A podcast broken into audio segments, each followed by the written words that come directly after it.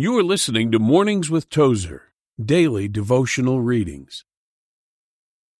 April twelfth, The Transformed Life. He that taketh not his cross is not worthy of me. Matthew ten thirty-eight. Many of the great evangelists who have touched the world for God, including such men as Jonathan Edwards and Charles Finney, have declared that the church is being portrayed by those who insist on Christianity being made too easy. Jesus laid down the terms of Christian discipleship, and there are some among us who criticize those words of Jesus sound harsh and cruel.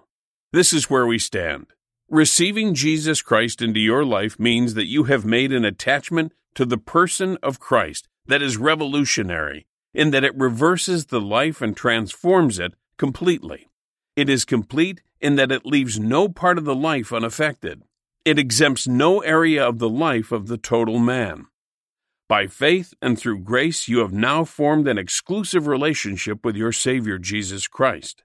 All of your other relationships are now conditioned and determined by your one relationship to your Savior.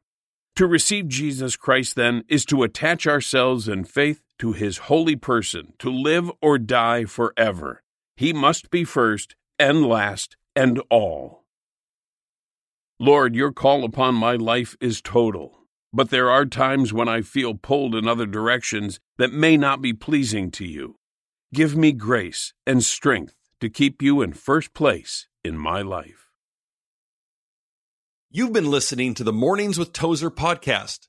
To discover more on the life and writings of A W Tozer, visit a w tozer dot com.